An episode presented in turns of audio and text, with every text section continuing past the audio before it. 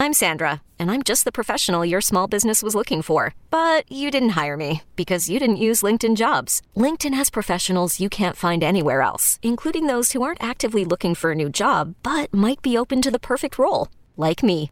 In a given month, over 70% of LinkedIn users don't visit other leading job sites. So if you're not looking on LinkedIn, you'll miss out on great candidates like Sandra. Start hiring professionals like a professional. Post your free job on linkedin.com slash recommend today.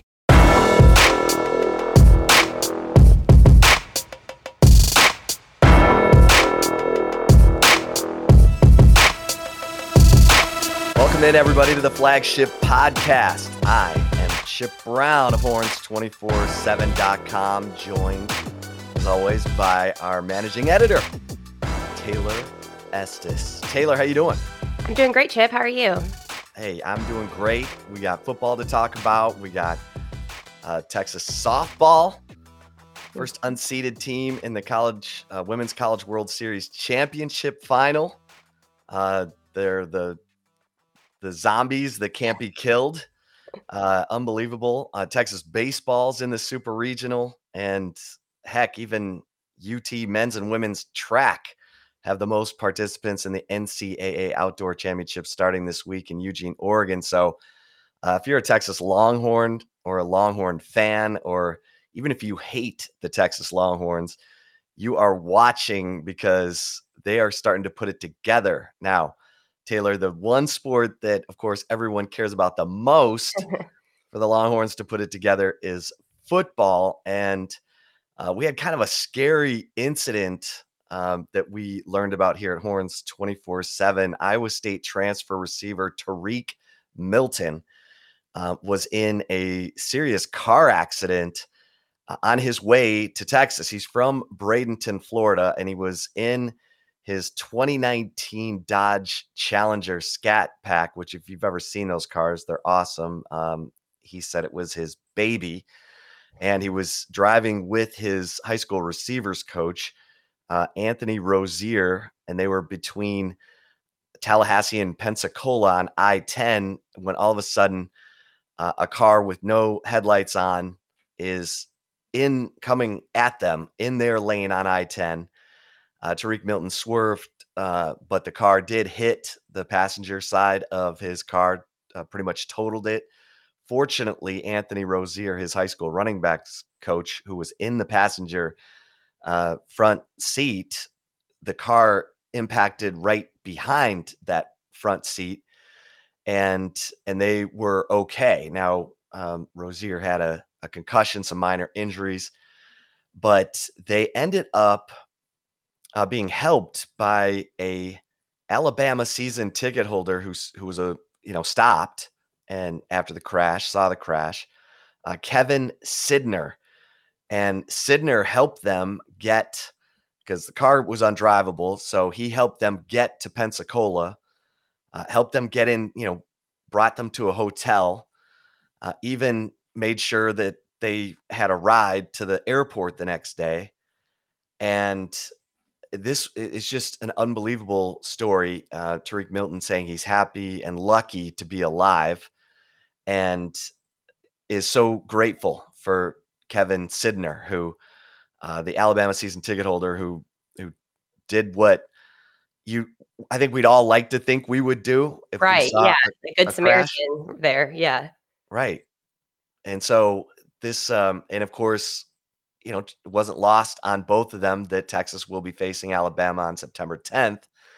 Uh, but yeah, Tarique Milton, fortunate, and, and he ended up, of course, making it on time uh, to report for summer workouts and summer enrollment and all that. But that's uh, that's unbelievably scary, Taylor. It is for sure, and um, you know he he called Sidner a real life angel, and that's true. I mean, what you said, Chip. I mean, you would hope all of us would react that way. Um, you know, sometimes I think people don't when they're in the moment, but talk about a good Samaritan and just the ties. You know, him being an Alabama season ticket holder, him um, you know, I thought that your quote when you uh, reported this earlier in the week, um, I thought your quote that Milton said was funny. It said, "We'll we'll meet again on the 10th of September, talking about um, Sydnor with Texas playing Alabama that day. But definitely a scary, scary situation. Um, very fortunate for Tarique Milton and his high school receivers coach to be alive, honestly. And um, man, they had some guardian angels watching over them. I'll say that for sure. Yeah, because uh, it was at night. It was you know eleven thirty at night, and um, you don't. The car didn't have headlights on. The car uh, was driven by police. Later told Tarique Milton a drunk driver uh, who went to jail, and that's uh, that's just a horrifying situation. But I'll tell you this, Taylor, uh, Tarique Milton. You know, we talked about him when he agreed to to go to Texas, and how coaches and teammates at Iowa State said he was such a good locker room presence. You can tell from this kid the way he looks at life that he is a, a good presence. You know, forget the fact that he had a you know, impressive numbers, especially his first two years at Iowa State. He can stretch the field. He's a he's a four four guy.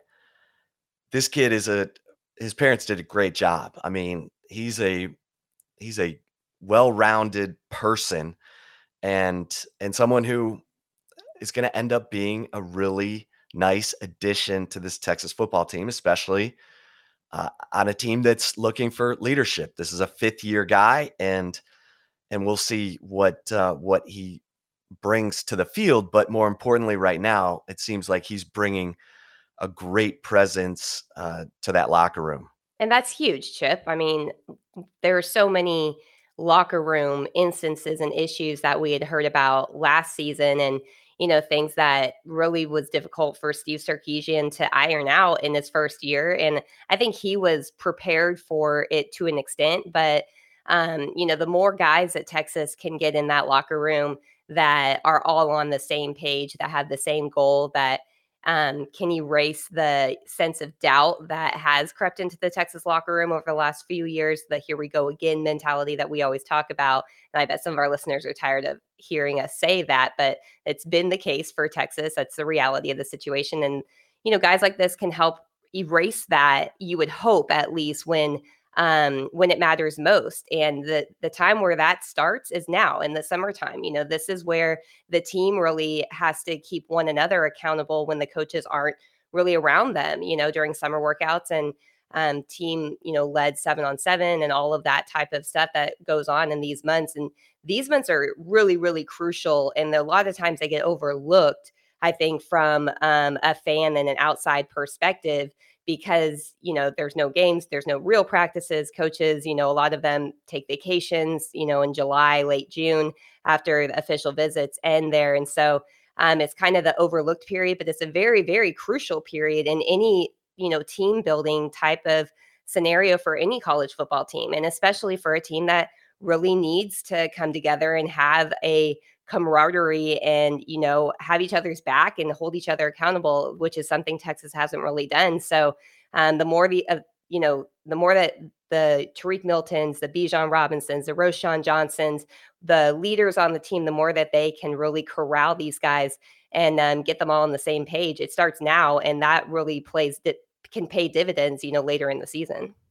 No doubt, and this has been an unbelievable off season for a team that went five and seven. We've yeah. we've kind of broken record on that, but every time you turn around, it seems there has been good news for Texas this off season uh, as far as the football team and uh, coming off that five and seven year.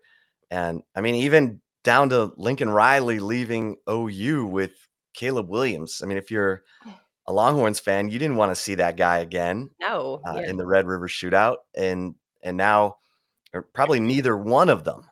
Um, and so now you've got Brent Venables trying to get things figured out at OU, uh, but it it has been, and part of that offseason, Taylor was bringing in Gary Patterson, and uh, Gary released a song. And I think it's a good song. I think people should listen to it. The day I walk away and it's on Spotify, iTunes, wherever you listen to your music. And he wrote this song about partly about him leaving TCU and and you know he didn't hold a press conference after he got fired and and he said you know, part of that was because I about, you know, well, he said after the Baylor game, which was the the game right after he got fired, he decided, you know what, I'm just gonna write a song.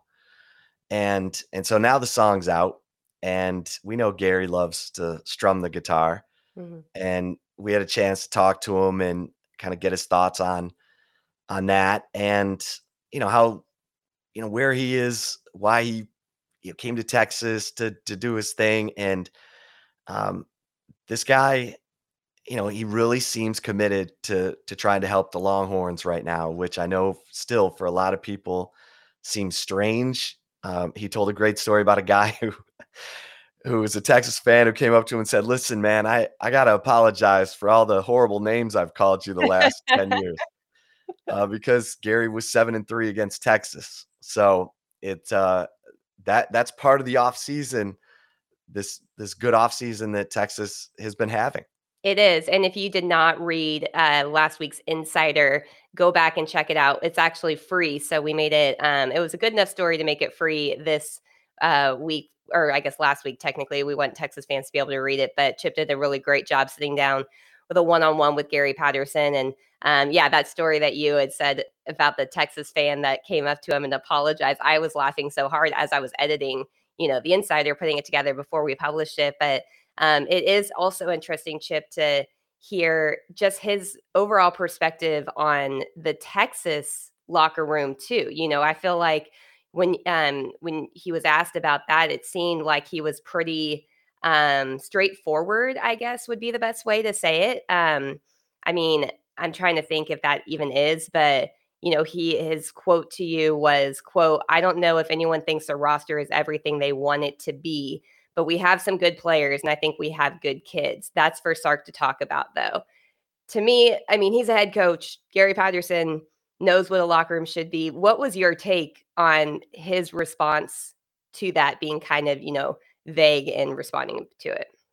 Yeah, I mean, I think there's a lot of question marks and and he's not sugarcoating it. And so they've got a big question mark at quarterback. There's talent there, we know, but how quickly can that talent uh, adjust and get comfortable and get command of the offense and of, of the locker room, really? That's the one position where you don't really have a choice about being a leader.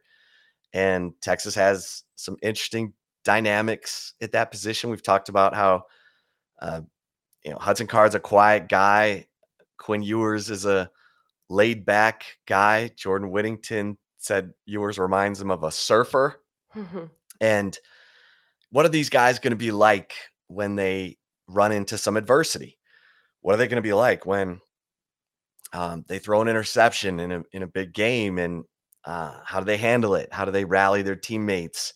All that. And then obviously on defense, there's a lot of stuff that needs to come together after last year's sort of just confounding uh, inability to get better as mm-hmm. the season wore on. I, you know, we always talk about the sign of a well-coached team is week to week improvement, and we didn't see that on defense last year. I mean, not until the last game, and that was after guys got benched right against Kansas State. Did did you see the defense finally sort of bow up in in that uh, 22-17 win? And and so I think Gary's a you know, he doesn't hand out much praise. He didn't hand out a lot of praise at TCU. He's got a reputation as a a taskmaster. I thought it was interesting eh, that he talked about that. Like people have this idea that Patterson's just a constant fire breather.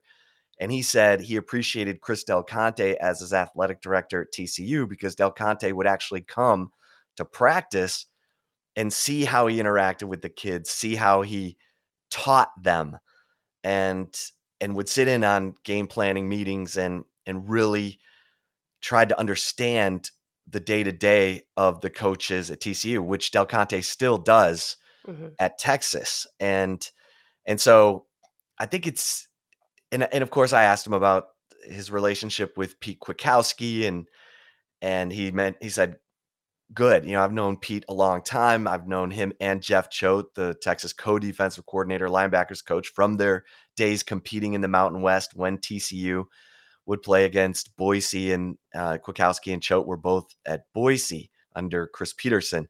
So, you know, he he said, and he didn't. He, he was serious about the talk to Sark. If you're going to ask me questions about players, talk to Sark. You know that it's that's his deal. I'm not coaching players. I'm preparing the the game plans. He's doing all the scouting. He's scouted the first five opponents already. Uh, their offenses: Louisiana Monroe, Alabama, uh, UTSA, Texas Tech, uh, West Virginia, and he was just getting started on OU, which now has. He said he, he's been studying Ole Miss film because Jeff Lebby, the new offensive coordinator at OU, came from Ole Miss, and and so he loves that stuff. Gary's a junkie about doing the scout and coming up with his uh, you know tendencies for opponents offenses so that they can be working on that stuff during the summer when coaches can meet with the players for 2 hours a week and all that stuff and and giving the players uh, scripts that they need to be learning now in preparation for the season so uh, he's he loves that that day-to-day grind he's not one of these you know he's not like Mack Brown uh, he's not the great I mean, he is a great CEO. I mean, you don't last 20 years at a place and win a Rose Bowl and six conference championships, but Gary's a coach. He said one of the things he really appreciated about Sark and and can identify with Sark is the fact that Sark's a head coach who calls plays. He Gary said, "I understand that. I did that uh, mm-hmm. at TCU. It's a lot." And you know, he also said head coaches are the best soldiers, the best assistants uh, former head coaches, excuse me, former head coaches are the best soldiers and assistants to head coaches because they know what it takes and they know what kind of help they need. Yeah, they so, know what good coaches look like and what bad coaches look like. Right. So I, I just thought it was interesting. I, you know, I've, I've always liked Gary. I know, you know, he's he's emotional, he's fiery, but football's fiery and emotional. I mean, I love that the guy changed his shirt in the middle of a you know 31 point comeback against Oregon in the Alamo Bowl, still the biggest uh, comeback in a bowl game in history. So, you know, he's and he admits it. He, he's like, how many coaches you know wrote a song for their final press conference at a place?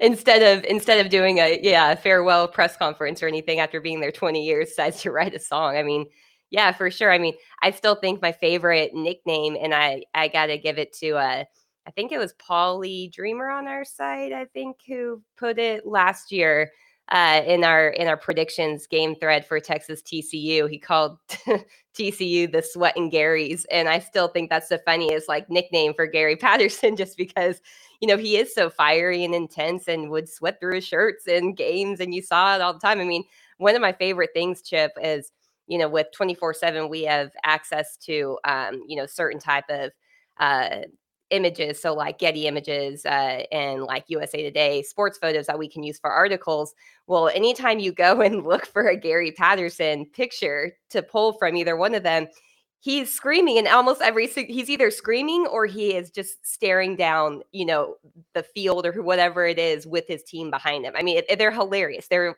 they've and this is well before he's joined Texas, I've always just cracked up when I see Gary Patterson pictures in those databases because they're all the same. It is just like nonstop, you know, and and and, and you're right, football is a fiery sport. I mean, for goodness sakes, people will put on full pads and go hit each other as hard as they can. So yeah, you need to have the fire in you. And I think, you know, it's gonna be, I think it's it's probably been a very interesting change of pace i would say probably for gary patterson to be in this situation after spending you know 20 years um, being the fiery guy being the head coach the leader of a football program. I bet it probably took a little bit of time for him to adjust but um, i think it's a great addition and you're you're spot on when you talk about you know how that is also you know the off season that texas has had. That's a huge part of it too. And and another huge part of it, Chip, is coming up um, next weekend. I guess it would be next weekend. What's today? Yeah, next weekend is when five-star quarterback Arch Manning takes his official visit. That's another big thing for Texas. You know, he uh, is coming off of a Georgia official visit that he took over this past weekend. He's going to Texas the weekend of June 17th. So more, you know, um, reason to be over at Horns 24 7 for sure, because we're going to have tons of coverage leading up to the Arch Manning visit and, you know, during the official visit after it, the aftermath of that. And uh, that could be another huge thing too, Chip, that really solidifies this offseason if Texas can really hit it out of the park with Arch Manning when he comes on campus June 17th. Yeah, it's it is. I mean, it's uh I've never seen anything like it for a team coming off five and seven and Right. and and look, you gotta you gotta have the players. You gotta have players, and Texas has not had the players to to do better than they have. Let's be Mhm. honest. They haven't had the quarterbacks. Um, they haven't had the offensive line. They haven't had uh, difference makers. We, we've talked to Michael Griffin. We've talked to Josh Thompson. Um, you got to have difference makers, and they got to feed off each other. And and we've talked about all the transition, all the change, all the coaching change, and and and look, the culture, the culture. Uh, what you were saying about the summer and everything right now, it, it's enormous. The culture, whatever that was last year, it didn't work. The players weren't bought in, or you had bad apples contaminating the bunch. The culture has got to be uh, stronger. It's got to be about accountability. It's got to be about players wanting to do it for each other. I mean, we'll talk about UT softball here in a minute, but you know they're doing it for each other, and that's when the magic happens. When the players are are doing it for themselves. When they look around and say, "No one believes in us but us," you can turn it around.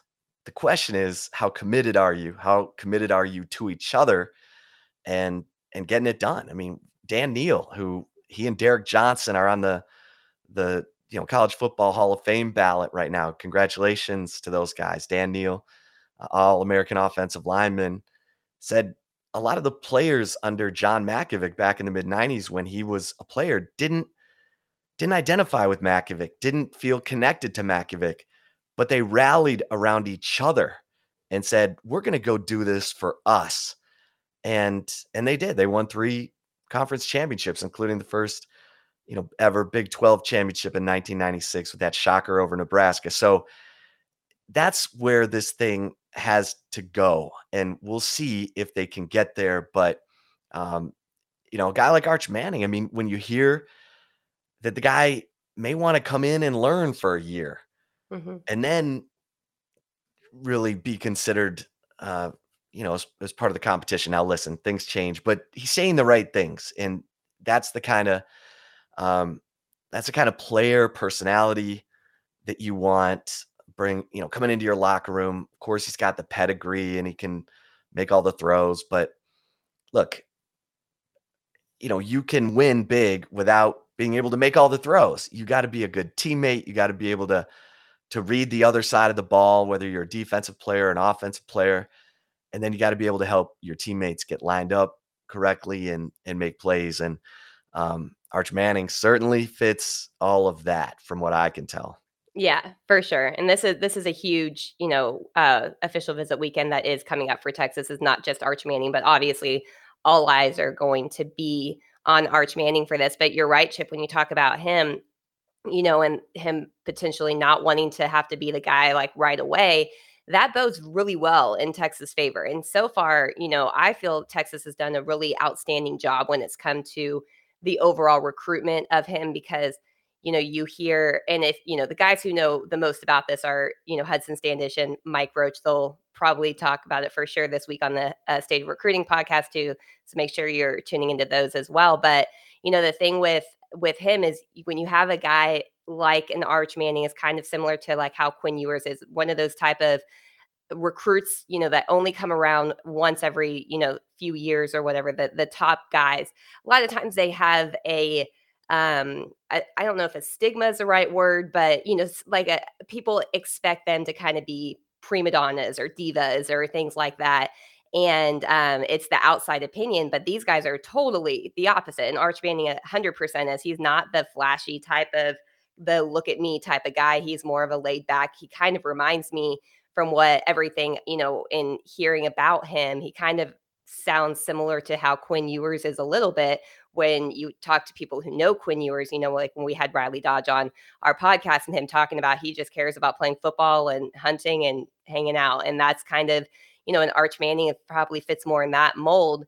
You probably don't think that way when, you know, he's the number one rated prospect in the country. You have, um, you know, I mean, he goes to a, a college game and every you know publication is talking about him being at that game and he, that was his junior year of high school when that was happening. I mean that that's the type of thing but texas has really done a great job when it comes to just um, having more of the low key approach with him and so it's going to be fascinating to see what this next um, not this coming weekend the weekend after that when he comes in for his official visit you know kind of how uh, things play out for texas there but they're doing a great job without a doubt at this point. And and again, when we talk about that, talk about the offseason, the fact that they're in it, one of the two teams for the most part in it with Arch Manning, the number one prospect in the 2023 recruiting class, coming off of a five and seven season, it just goes to show uh, uh, one thing I think that we're learning about this Texas staff is they're able to keep recruits engaged and in uh, you know sell their message in a, a way that makes them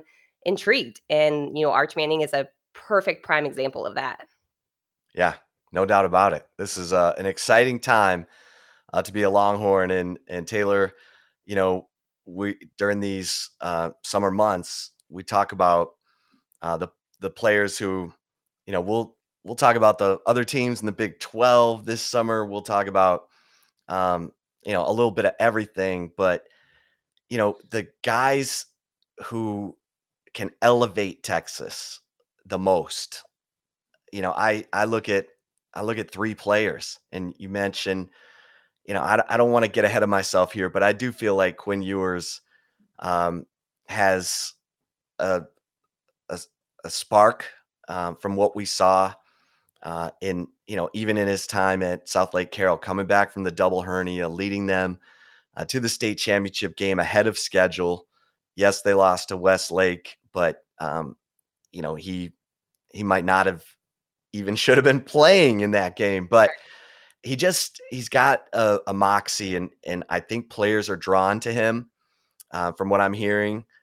Uh, and no, nothing against Hudson Card. I think Hudson Card's super talented. I just don't know if his makeup is right for the quarterback position. I hope he proves me wrong. I hope he has the best fall camp ever.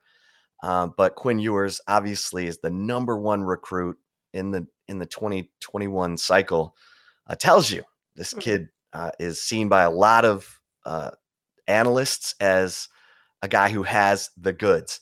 And look, he threw a lot of interceptions in the spring, a lot. Like if fans knew how many he threw, they'd be like worried. so he's got to get that cleaned up, but that's what the summer's all about. And and so, you know, I don't know if I should stop there and let you you comment before I get to the other two players. Yeah, I mean, I think that obviously everybody's looking at Quinn Ewers, and it's kind of, you know, as you mentioned with Hudson Card, you kind of he's kind of flying under the radar here. It's going to be, you know, interesting to see how this kind of plays out in fall camp. But you're right. I mean, when you look, even just look at it from eh, aside from what we're hearing behind the scenes and you know players being drawn to Quinn Ewers, look at what's post what what is posted on Texas social media channels who is always seems to be there with other players around. It's Quinn Ewers. I mean, you know, when there was a picture of the receivers going to Top Golf during the spring, and there's one quarterback there, and it's Quinn Ewers. And then, you know, just there's a lot of things. You know, when um, Jordan Addison was taking his visit to Texas, there was pictures posted with, you know, uh, Xavier Worthy, Jordan Whittington, um, Isaiah Neyor, and then Quinn Ewers in the pictures too. I mean, that that's not that's not an accident. I don't think. I think that's very telling of um, you know what and, and matching, I would say, of what we have heard behind the scenes of how players really are drawn to him. But you're right, it starts there. But um, you know, and and I'll let you get to your your next two players too. But the other thing that we have to consider when we're talking about Quinn Ewers, yeah, he needs to help elevate Texas, but he needs an offensive line to allow him to elevate Texas, and that remains a question, Chip. Yeah, it does. And we'll, I have a feeling we'll be talking about the offensive line a little bit uh, uh, later. But another player in, you know, among three players I think who can really elevate Texas if they can elevate is linebacker Jaylan Ford, because everything that I heard in the spring is that this guy is, he's got all the measurables. He's, he loves the game his teammates believe in him and maybe they believe in him more than he believes in himself and he's got to you know and it sounded like he was starting to make it his defense which is a lot but that's what they need from that position from that middle linebacker position and nothing against Luke Brockermeyer who you know fought his butt off and was second leading tackler on the team um, but Jaylan Ford physically is built mm. like a middle linebacker. He's built like a middle linebacker in the NFL. Now, if he can play to that level and get everyone lined up correctly, then this defense starts to take on a whole different personality than it had last year. And so, uh, Jaylan Ford is a guy I think who can elevate this defense if he can continue to keep coming on. Yeah, and and you're right when you talk about, you know, the middle linebacker that needs to be I think it needs to be kind of the glue of the defense. And as you're saying, you know, make sure everyone's lined up, make sure the plays are being passed along on the field to everybody so that they know what they're supposed to be doing. And and that's huge. And, and uh, you're right. I mean, when I, I kind of feel I feel for Luke Brockmeyer, I'll say that because you know he's a walk on who earned his starting playing time. Um, you know, whether you want to say he earned it because of there being a lack of other options, I don't care what it is. He earned the right to be on the field. But you don't necessarily want to have to rely on a former walk on to be the glue in the center of your defense at middle linebacker. It's just that I, I, don't think any coach out there, if you were just to give a blanket, you know, A or B, you know, which would you prefer without any names attached? I think that they would obviously prefer a guy that's a scholarship player that has the physical tools that earned him a scholarship from the jump and not just a walk on you know so i think i think you're 100% right. I think that's something texas the texas defense has been lacking. I mean i'm trying to think back to when the last time they had a middle linebacker like that. I mean was it it was probably gary johnson yeah, you know? yeah, that's good. That's good point. Yeah, Gary Johnson's probably the last one, but that was in 2018. I mean, we're 2022 now, so Texas needs that for sure. Yeah, and that that's that's a position that the fact that you just had to say I can't remember. Yeah. The last impact interior linebacker Texas has had. That's that's unacceptable. It's unacceptable right. at, at Texas. Um, and the third player I think who can really elevate this defense and this team is Anthony Cook. And Anthony Cook, we know uh, played nickel last year, made plays, had a, a, really big third down sack against TCU that helped in that one possession game. Um, came off the field sometimes when they were in base defense, and to me, he's too good of a player to to take off the field. We got to see how he transitions to safety, but that typically is a a good transition you know, when you're moving from corner or nickel to safety, I'm not going to say it's easier because it's not. You've got more responsibility, more calls. But Anthony Cook is a guy, they need a playmaker at safety. I mean, we, you know, we talked to uh, Michael Griffin and and how there was a, a, a runway of players waiting to get on the field who all ended up in the, you know, in the NFL. I mean, there was a succession of safeties when you talk about you know, Michael Griffin and Earl Thomas. And, um, you know, that defensive backfield has to be um, a strength, and it wasn't last year. And so this, uh, you know, they need confidence. You got to have playmakers. When you walk out on the field, you can't be worried about what the guy next to you is or isn't going to do. You have to be able to trust that guy so that you can totally focus on your job.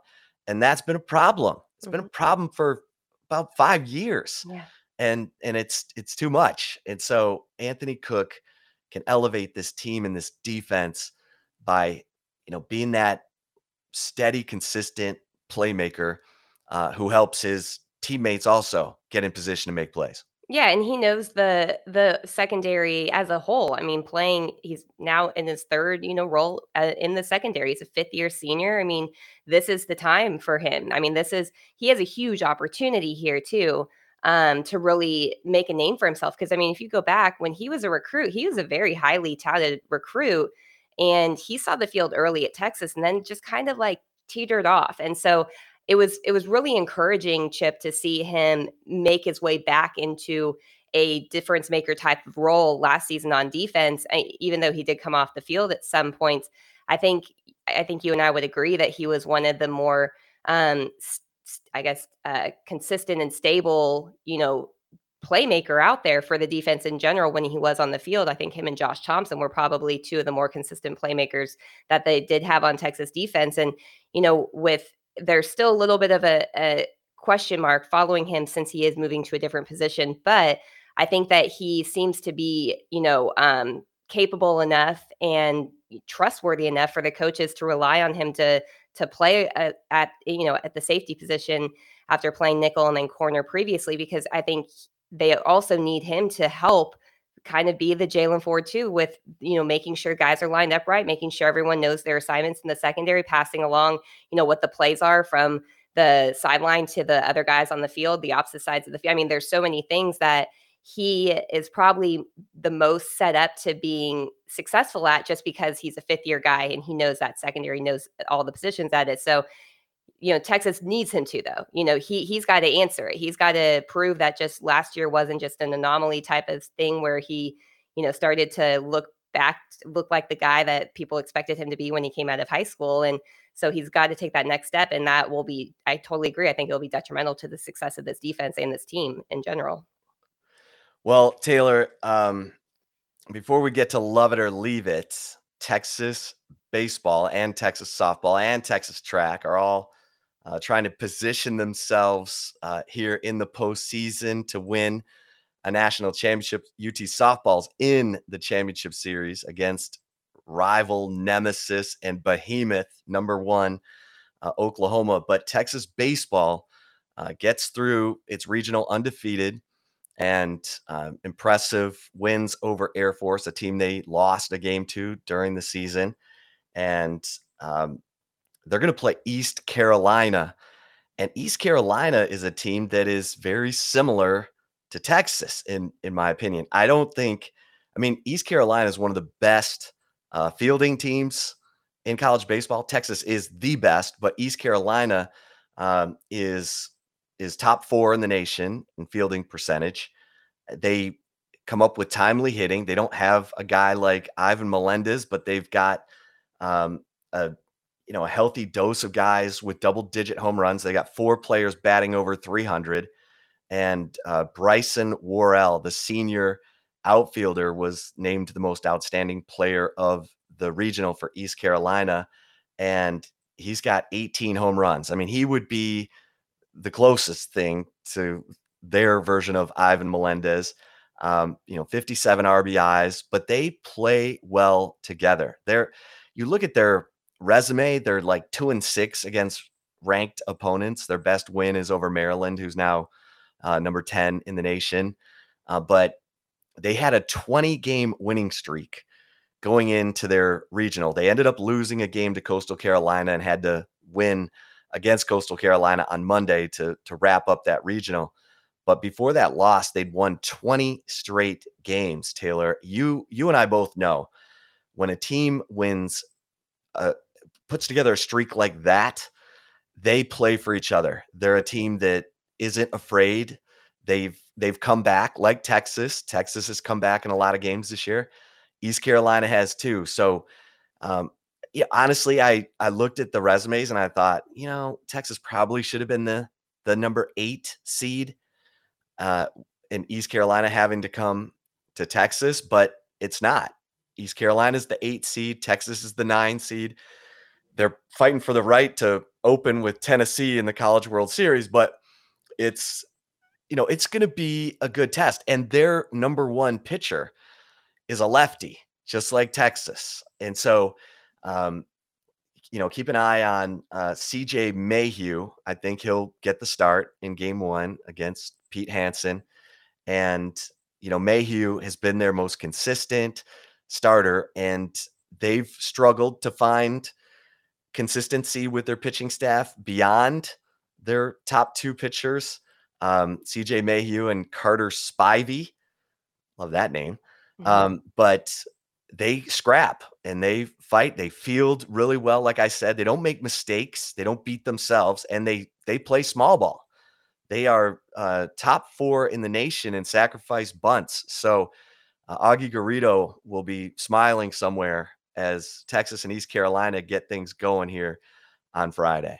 Yeah, and and you're right when you talk about the the win streak there. I mean, winning 21 of 22 games um, in the post, you know, heading into and then in the postseason, that is that's a team you don't really want to mess with. I mean, if you let's just say it how it is. I mean, that's just a team you don't want to really get. And you know, I will say though, with with Texas, I feel like things seem to be coming back together after there were some, you know, ups and downs a little bit during the season. But um, and uh, you know, I think at this point, Chip, if you're on, if you're playing for Texas, they've got to come together for Ivan Melendez in general. I mean, man, the season this kid is having, I don't want to see it end in Greenville. I want to see him in Omaha. I want to see him on the national stage where everybody can see what he's doing. Because I mean, he has 30 bombs right now, and that is he is the first player to reach 30 home runs in a single season since 2013 when Kris Bryant um, did that. And if you follow baseball, you know that that's probably not too shabby of a person to be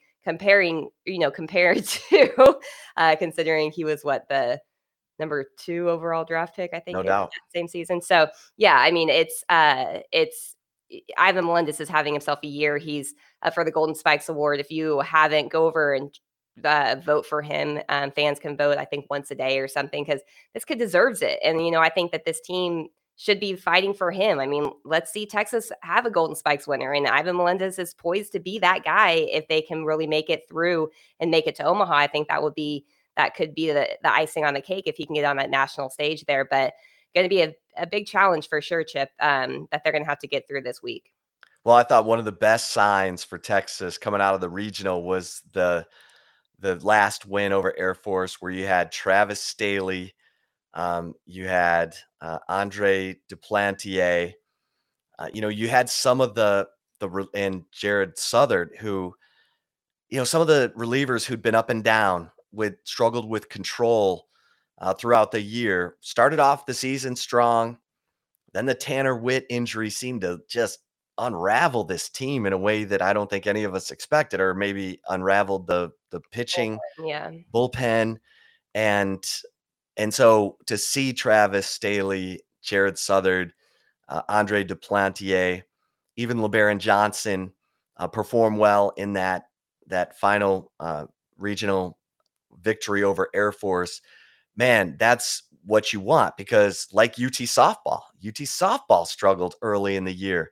Heck, they're starting pitching, you know, Hailey Dolcini and and uh, Estelle Czech, who are are killing it and and Estelle Czech's going to be the number one starter probably next year. Sophia Simpson, um, the freshman who threw a no hitter in her fifth appearance for the Longhorns, they are putting it together in the postseason. If Texas baseball can do that as well, uh, Tristan Stevens, all the other pitchers I just mentioned, uh, along with Pete Hansen and Lucas Gordon, then you're going to see the Longhorns who started the year number one and and were the team to beat. And again, you're fighting for the right to play number one Tennessee to open the College World Series, which is rough.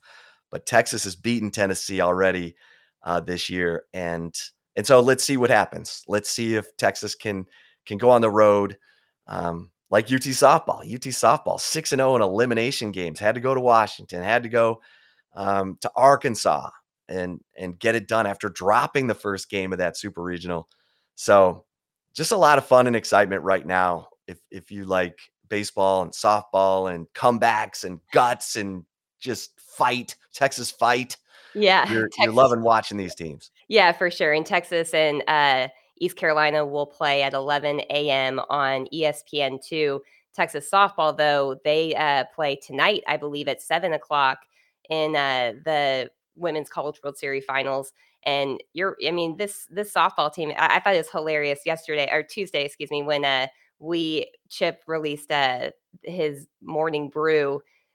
What, what was your headline again? He had a headline. I think it was zombie apocalypse. Zombie apocalypse. That's what it was, and that's what you're right. What Texas softballs, you know, it's like The Walking Dead. They're coming back and going after anyone they'll have, and they have a tough task, though, Chip, uh, in facing number one Oklahoma starting oh. I mean, Oklahoma leads the nation in batting average, ERA, home runs, scoring. Uh, they're unbelievable. Um, you know, Jocelyn Alo, who had two home runs in that 15 0 route of UCLA to move on to the championship series. She wears number 78. And she's the leadoff hitter. She's from Hawaii. Her dad is awesome. He wears this t shirt of her um, in the crowd. And of course, they're playing in Oklahoma City, nine miles from Norman. So, uh, but Texas stared down Oklahoma State and Kelly Maxwell, the All American lefty pitcher who no one had solved uh, from the Longhorns. They were 0 4 against the Cowgirls throughout the season. And then when it matters most, elimination games, they go 2 0.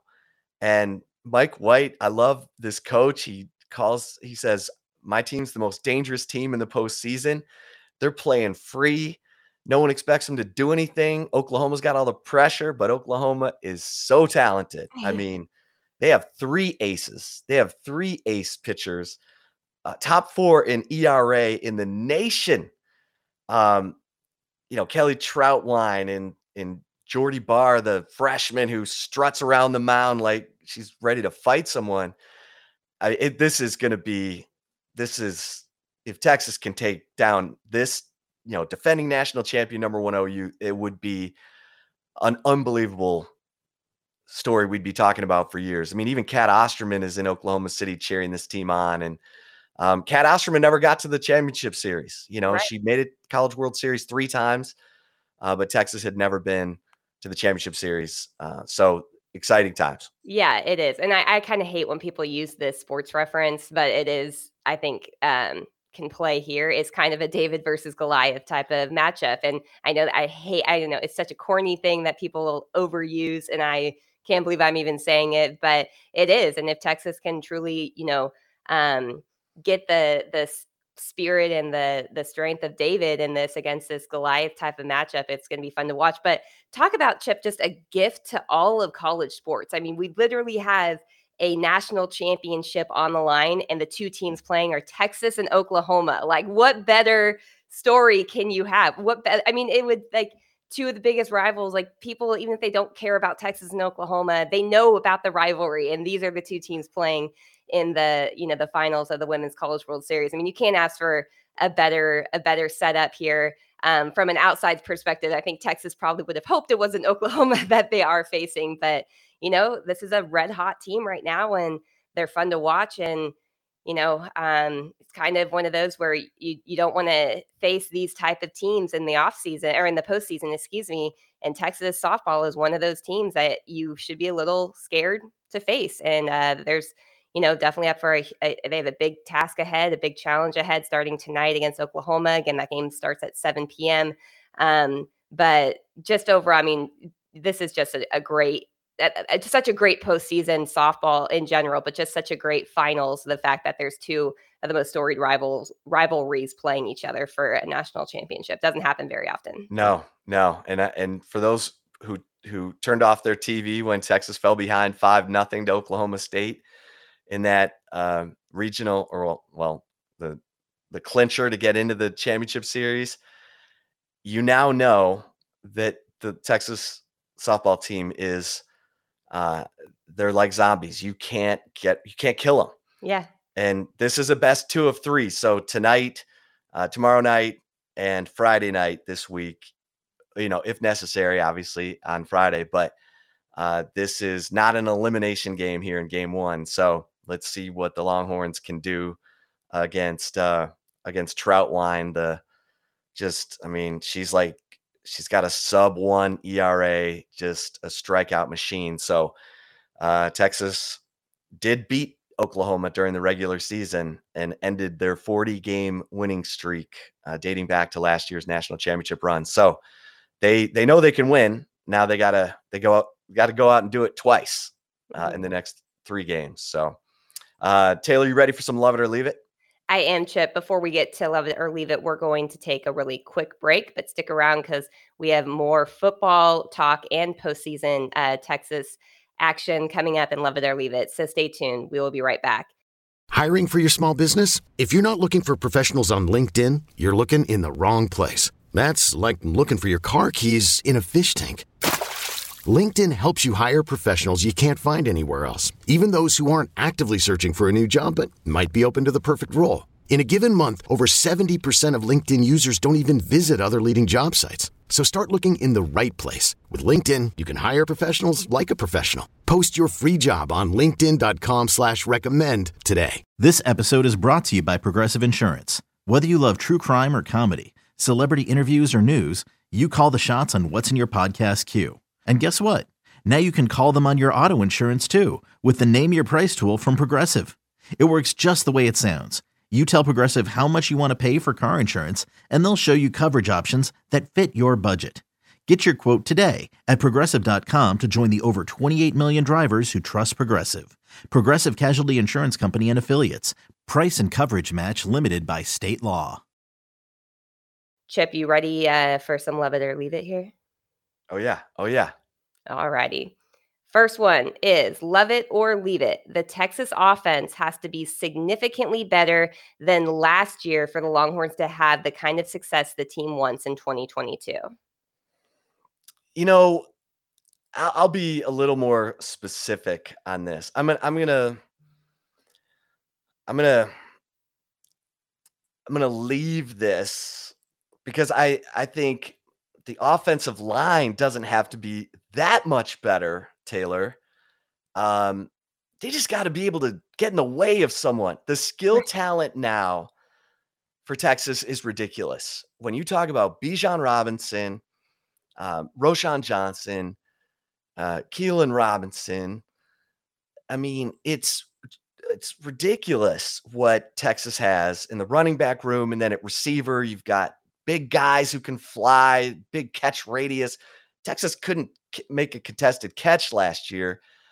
Now you bring in guys who are known for making contested catches, uh, like Isaiah Neyor and Agiye Hall and uh, Tarique Milton.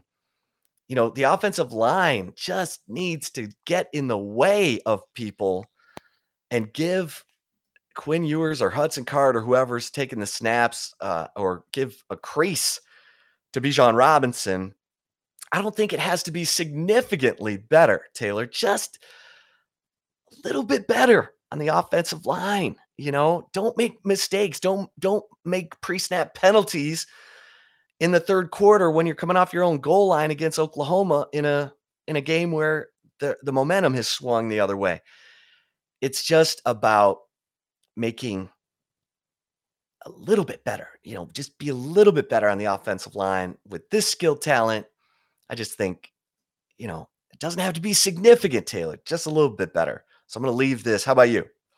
I I mean, I, am gonna I'm gonna love it because I think the offensive line was so bad last year that it's like I think it needs a sub- substantial improvement. Um, it, it's kind of a weird. It's kind of one of those like either or type of things, I guess. But y- maybe I do want to leave it. I'm trying to think because really the offensive line needs to get guys out of the running backs' ways and get guys out of the face of the quarterbacks. Where last year I feel like they were getting in the way of their own players instead of the opposite team.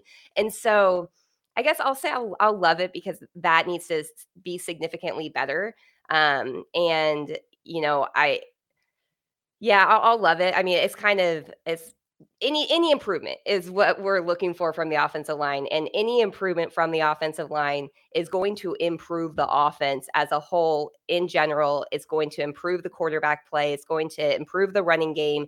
It's going to just be a, a difference maker for all of it and so I, it doesn't have to be an all American offensive line, but it needs to be significantly better than last year because last year was so bad. So I think I'll, it's kind of weird. Like it's eh, I'll, I'll say I'll say I'll, I'll love it because it has to be significantly better than last year, but that's not saying much. I mean, that's like saying, you know, who's uh I, I don't know what to I was just gonna use a bad expression, so I'm not gonna say that. But it's like it's it's uh you know, you want to see improvement. It was also one of the worst position groups on the field last year. So any type of improvement is going to look significant. So I guess I'll say I'll love it there. okay. Love it or leave it. Number two. All right. Number two. Love it or leave it. People are overestimating how good the Texas quarterback position will be in 2022.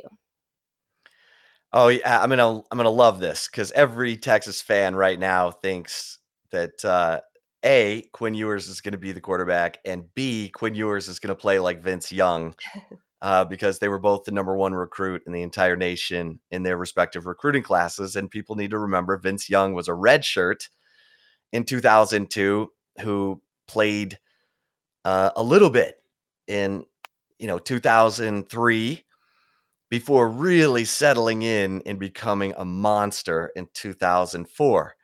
So um, yeah, they're they're overestimating how good the Texas quarterback position will be, but the hope is Taylor that the quarterback doesn't have to do everything.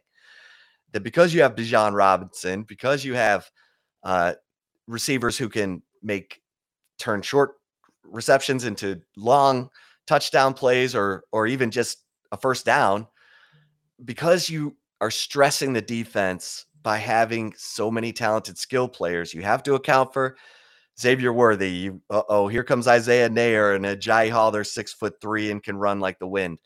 oh, there's Jordan Whittington going over the middle, uh, who's a grown man. He looks like a running back in the NFL. He's so uh, put together that your your quarterback's not going to have to do everything. He's not going to have to be Colt McCoy in 2008 when it seemed like it was him and you know um, or 2009, excuse me, when it, him and when it when it seemed like it was just him and Jordan Shipley. Yeah. So um, that's terrible. Yeah. So I'm gonna, you know, I'm gonna love this, but hopefully uh, the quarterback doesn't have to do everything. How about you? Yeah, I'm gonna love it, and I agree with you. It's um, I think Texas fans are just getting ahead of themselves a little bit when it comes to the quarterback play, the quarterback room. Not surprising. I mean, I feel like there have been a number of times where especially when it comes to quarterbacks. You know, uh, Texas fans anoint them as the next, you know, the second coming of Vince Young. And you always, as you mentioned, and I feel like we talk about a lot on the flagship podcast, especially ever since Quinn Ewers did come to Texas, is Vince Young did not start his first year. He did not start his second year. He started his third year, but he wasn't the Vince Young that took Texas to the national championship until, you know, he was into his third year. And so this is um, I think Texas fans are definitely overestimating it. The other thing is I think that you know there the high very high expectations for the you know Quinn Ewers or if it's Hudson Card whatever. I mean, how how can you have that when Texas couldn't even field you know a full offensive line in a spring game because of that's how limited their numbers were and so there's all these guys coming on campus we've talked about it in depth about how texas is almost certainly going to rely on at least one, if not two, possibly more true freshman offensive linemen. And there's a chance that those guys have yet to go through a college practice yet. So that's not the situation that any any coach wants to be in. That's not a situation any offensive line coach wants to be in. That's the situation, unfortunately, that Texas is in for you know a number of reasons that a lot of them are outside the control of this staff. But um, you know, they do have their guys coming in and on campus now, you know, the that offensive line hall from the 2022 signing class. But still, I mean, it, relying on that much inexperience or you know having that many questions on the offensive line and then expecting like some elite level of quarterback play from a guy that has not played has not started a you know a college football game that's that's asking for way too much and i think that the expectations are way too high right now. They're overestimating how good the quarterback position can be. And that's not a knock on Quinn Ewers or Hudson Card. It's just, a, I think they're overestimating it without thinking about the guys in front of them who have to protect those quarterbacks. If the offensive line doesn't do its job, the quarterback position is not going to look very good. And if the offensive line does its job, quarterback position may look great and we'll be having a different conversation, you know, in the season um, potentially. But even then, we still are dealing with two inexperienced quarterbacks. Texas doesn't know who the starter is. I think everyone's pointing to Quinn Ewers, but still, I mean, there's a lot of questions for both him and Hudson Card. So, yeah, there's no doubt that Texas fans or a lot of people are overestimating how good the quarterback position will be. And again, that's not a knock on either of the guys. It's just there's other factors that play into the success or lack of success from the quarterback position. And all starts up front. Yeah, no doubt. Um, all right, love it or leave it number three. Sorry, I thought I was going to sneeze there. Um, love it or leave it. The Texas softball team's run to the championship final of the Women's College World Series is the best sports story of the year for the Longhorns. I mean, this is like asking a parent to pick between, you know, who's their favorite child. I was always my parents' favorite child, so I, I well, know. then you might have a different answer than I have for this. I'm gonna leave this because, my goodness, Texas has won four national championships already for the 2021-22 school year. You know, indoor track, uh, women's tennis. Um, you know, you've you've got men's golf rowing, and um, oh, good heavens, rowing, right? Rowing, Yeah, and you know, one of those isn't even Eddie Reese yeah. for crying out loud. He finished second, um, but there's some great storylines among those national championship runs. I mean, if you didn't, if you haven't watched our flagship podcast interview with John Fields, the Texas golf coach, talking about, um, you know, his team and uh, Pierceson and Parker Coody, the twins, and Cole Hammer, the three amigos, they call them, um, making it to the championship final against Stanford as freshmen. And then, you know, COVID and then injuries and fatigue, and they finished 25th last year and then come back and get it done. Um, it's just hard to pick. You know, they're all fantastic. This this story, the UT women's softball team is is fantastic. But remember, they started the year number 10. I mean, Hailey Dolcini is no slouch. She transferred from Fresno State, but she's legit. And you saw it. She shut down Oklahoma State over the final four innings of that 6-5 come from behind win. She's got she's got talent. And uh, this team's got talent. So they're unseeded and they're zombies and they're 6 and 0 in elimination games. Uh, now, if they take down Oklahoma, Taylor, I might have a different answer, but I'm gonna I'm gonna leave this. Uh, no disrespect. You've already got four other national championship teams. Yeah. How about you?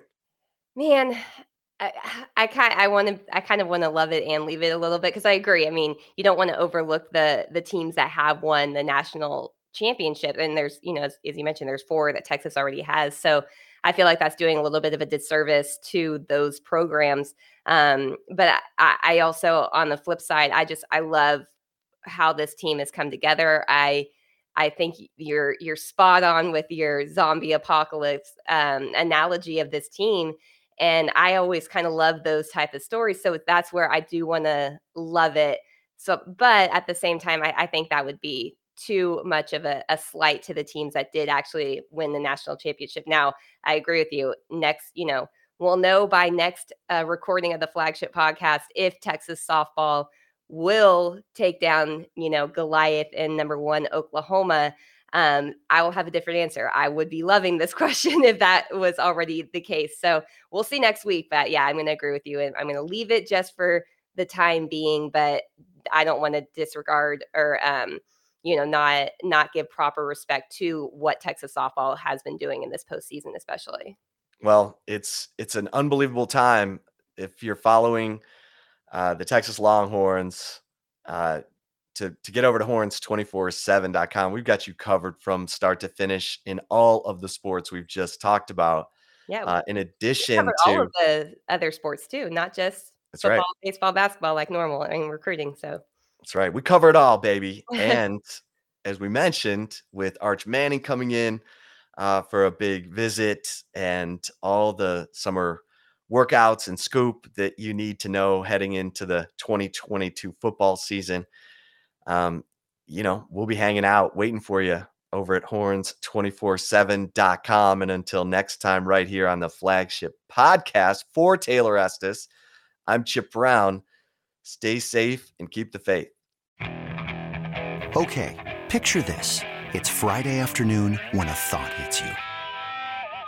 I can waste another weekend doing the same old whatever, or I can conquer it. I can hop into my all new Hyundai Santa Fe and hit the road. Any road. The steeper, the better Because my all new Santa Fe is available with HTRAC, all wheel drive, so I can hit the trail without a worry in the world.